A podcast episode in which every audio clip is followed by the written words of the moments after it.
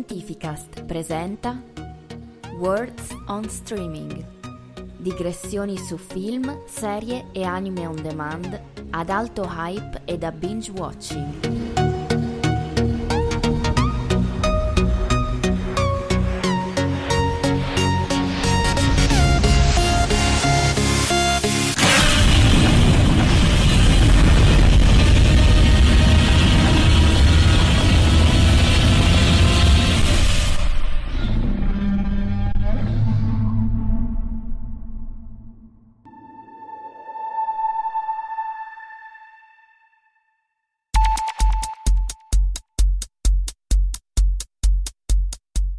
Nuovamente buongiorno, buon pomeriggio, buonasera e buonanotte a tutti voi, ascoltatori di Fantascientificast. Come avete sentito, questo è Was ed è che è giunto alla sua mirabolante, stratosferica e goliardica terza puntata.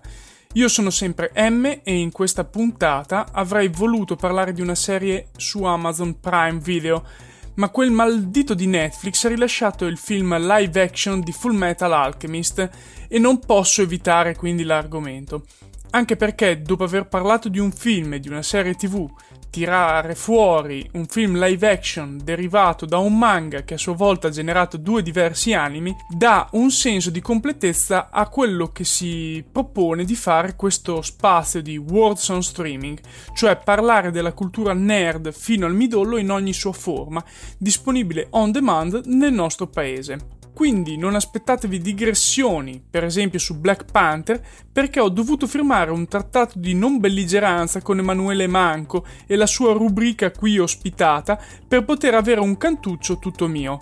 Altrimenti poi mi stronca in due il buon Manco e io ci tengo alla mia salute.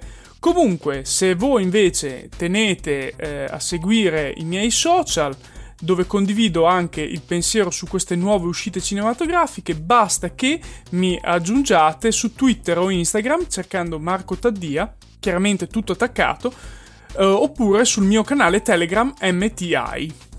Parlando di questo Full Metal Alchemist, Penso che questa non sarà una discussione normale su di un film, ma un continuo passare da un confronto con un anime e manga ad altre produzioni nipponiche di questo genere, nel tentativo di trarre una qualche conclusione su quest'opera. Ma ammetto a questo punto di non sapere cosa ne verrà fuori. Abbiate quindi pietà della mia anima e proviamo ad iniziare doveroso fare un resoconto storico degli eventi per cercare di orientarci meglio all'interno di questo mondo di Fullmetal Alchemist. Il manga esce in Giappone, ovviamente, nel luglio del 2001 e si conclude nove anni dopo. Nel 2003, visto il successo che ha questo manga, prende vita il primo anime che ovviamente può rispecchiare il manga solo per i primi volumi pubblicati e poi prende una via tutta sua. Alla fine del 2009 eh, prende il vita eh, l'anime completo sul manga. Eh, da questo secondo anime nasce una serie di film di animazione successivi che però per semplicità voglio, non voglio trattare. Infine è arrivato questo film nelle sale nipponiche nel dicembre del 2017, eh, che ne vuole ripercorrere le gesta nella sua interezza o comunque reintrodurre questo mondo di Full Metal Alchemist Ragioniamo quindi su questo storico composto da un manga di 27 tankobon che ha generato un primo anime diciamo apocrifo di 51 episodi da 21 minuti circa e un secondo anime da 64 episodi ancora da circa 21 minuti e domandiamoci quindi se vogliamo veramente pensare che siano riusciti in questo unico film da 2 ore e 15 minuti a ricreare bene quel mondo e quella storia. La risposta è, rullo di tamburi, sì e no, perché se fosse solo bianco o nero non sarei certo qui a volerne discutere. Purtroppo è palese l'impossibilità oggettiva di poter realizzare un qualcosa di così profondo in un unico film. A riguardo mi vengono in mente altre due produzioni giapponesi che hanno tentato una via similare nel passaggio dal manga al live action il primo è la trilogia di 20th Century Boys prodotta tra il 2008 e il 2009. Ricordo ancora quando nel mio primo viaggio in Giappolandia era al cinema proprio il secondo di questo film e rimasi allibito nello scoprire l'esistenza di questo live action. Se riuscite andate a recuperarlo anche se non so se sia edito in Italia. Il secondo esempio è invece Ikigami, Messaggero di morte. La storia era composta in questo caso da micro storie che potevano essere estrapolate e inserite integre nel film, mantenendo fortunatamente inalterato spessore e profondità della storia. Recuperatevi anche questo se potete, mm, anche in questo caso non so se sia edito in Italia. Fra l'altro sul mio blog dovrebbero esserci maggiori dettagli che scrissi a suo tempo, anni fa. Tutto questo chiaramente grazie alle parole di mio cugino che ha potuto vederli e recensirmeli. Spero che abbiate capito che questo Full Metal Alchemist non è in nessuna delle due condizioni precedenti, ma per fattezza e produzione in un'area ibrida. Quindi cosa possiamo dire? Diciamo che hanno funzionato egregiamente le ambientazioni e la fotografia, scegliendo per gli esterni Volterra e la campagna toscana con annesso treno vapore di una linea turistica della zona, c'era veramente poco che si potesse sbagliare, quindi le tavole del manga e i disegni dell'anime vengono resi bene dal paesaggio toscano. Ha funzionato bene tutto sommato anche la sezione effetti speciali, che chiaramente non è a livello delle produzioni di Hollywood.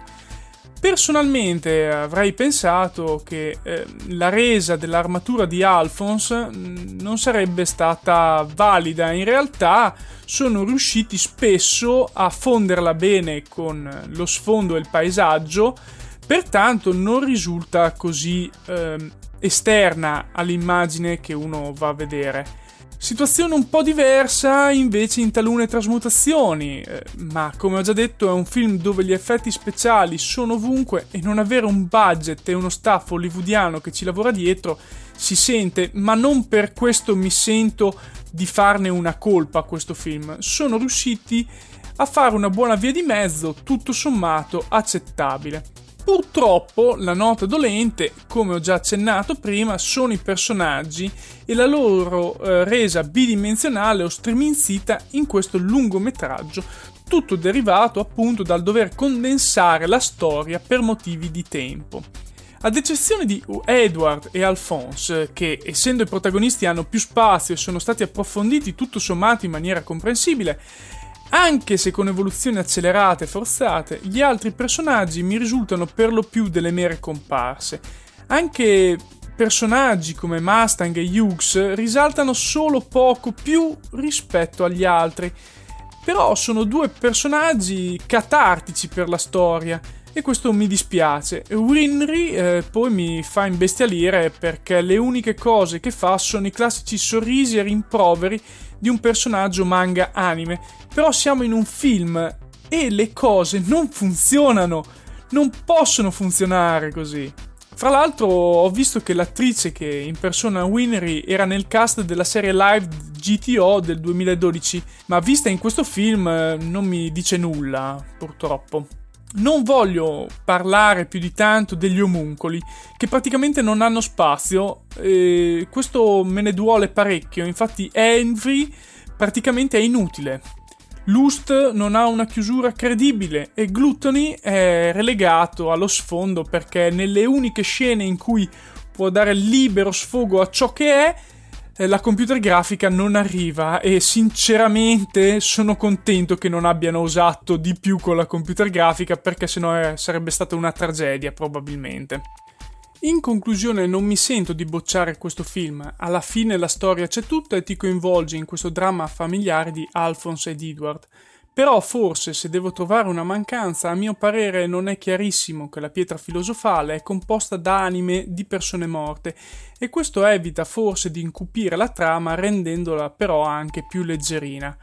Resa bene, anche se non così straziante, la parte della piccola chimera bambina e di quello che le viene fatto.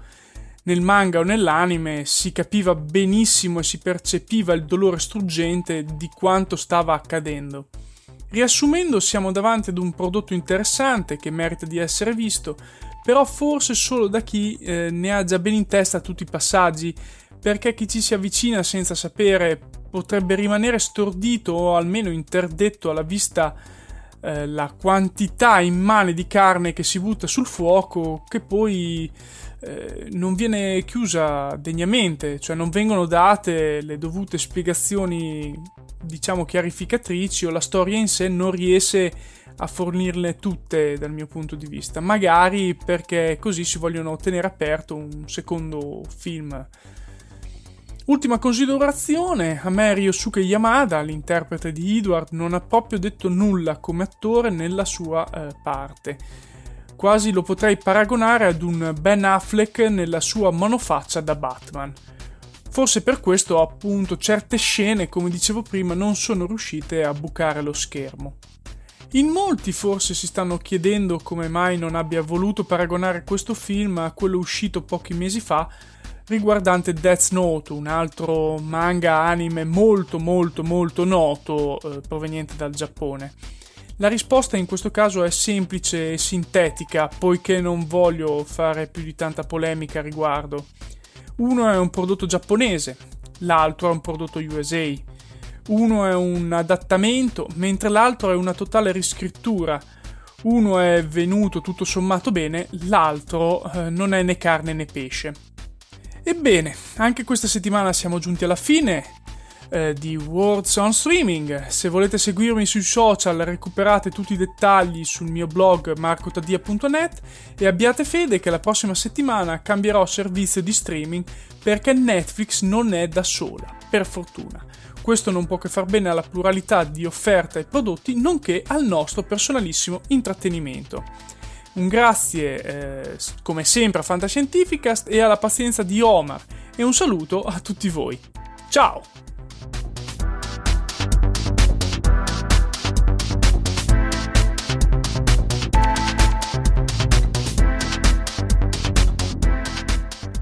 Avete ascoltato Fantascientificast, podcast di fantascienza e cronache dalla galassia.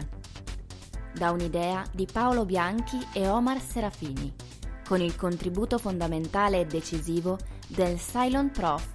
Massimo De Santo e la partecipazione straordinaria di Elisa Elena Carollo. www.fantascientificast.it Email redazione chiocciola Tutte le puntate sono disponibili sul nostro sito, su Apple iTunes e su Podbean all'indirizzo podcast.fantascientificast.it. Potete seguirci e interagire su Facebook alla pagina Fantascientificast e su Twitter sul profilo chiocciola Fantascicast. Se volete potete lasciarci una valutazione a 5 stelle su Apple iTunes e sostenerci con Patreon tramite l'apposito bottone sul nostro sito oppure visitando la nostra pagina Patreon www.patreon.com slash fantascientificast. Nessun bite e nessun tribolo sono stati maltrattati durante la produzione di questo podcast. L'equipaggio di Fantascientificast vi augura lunga vita e prosperità e vi dà appuntamento alla prossima puntata lungo la rotta di Kessel.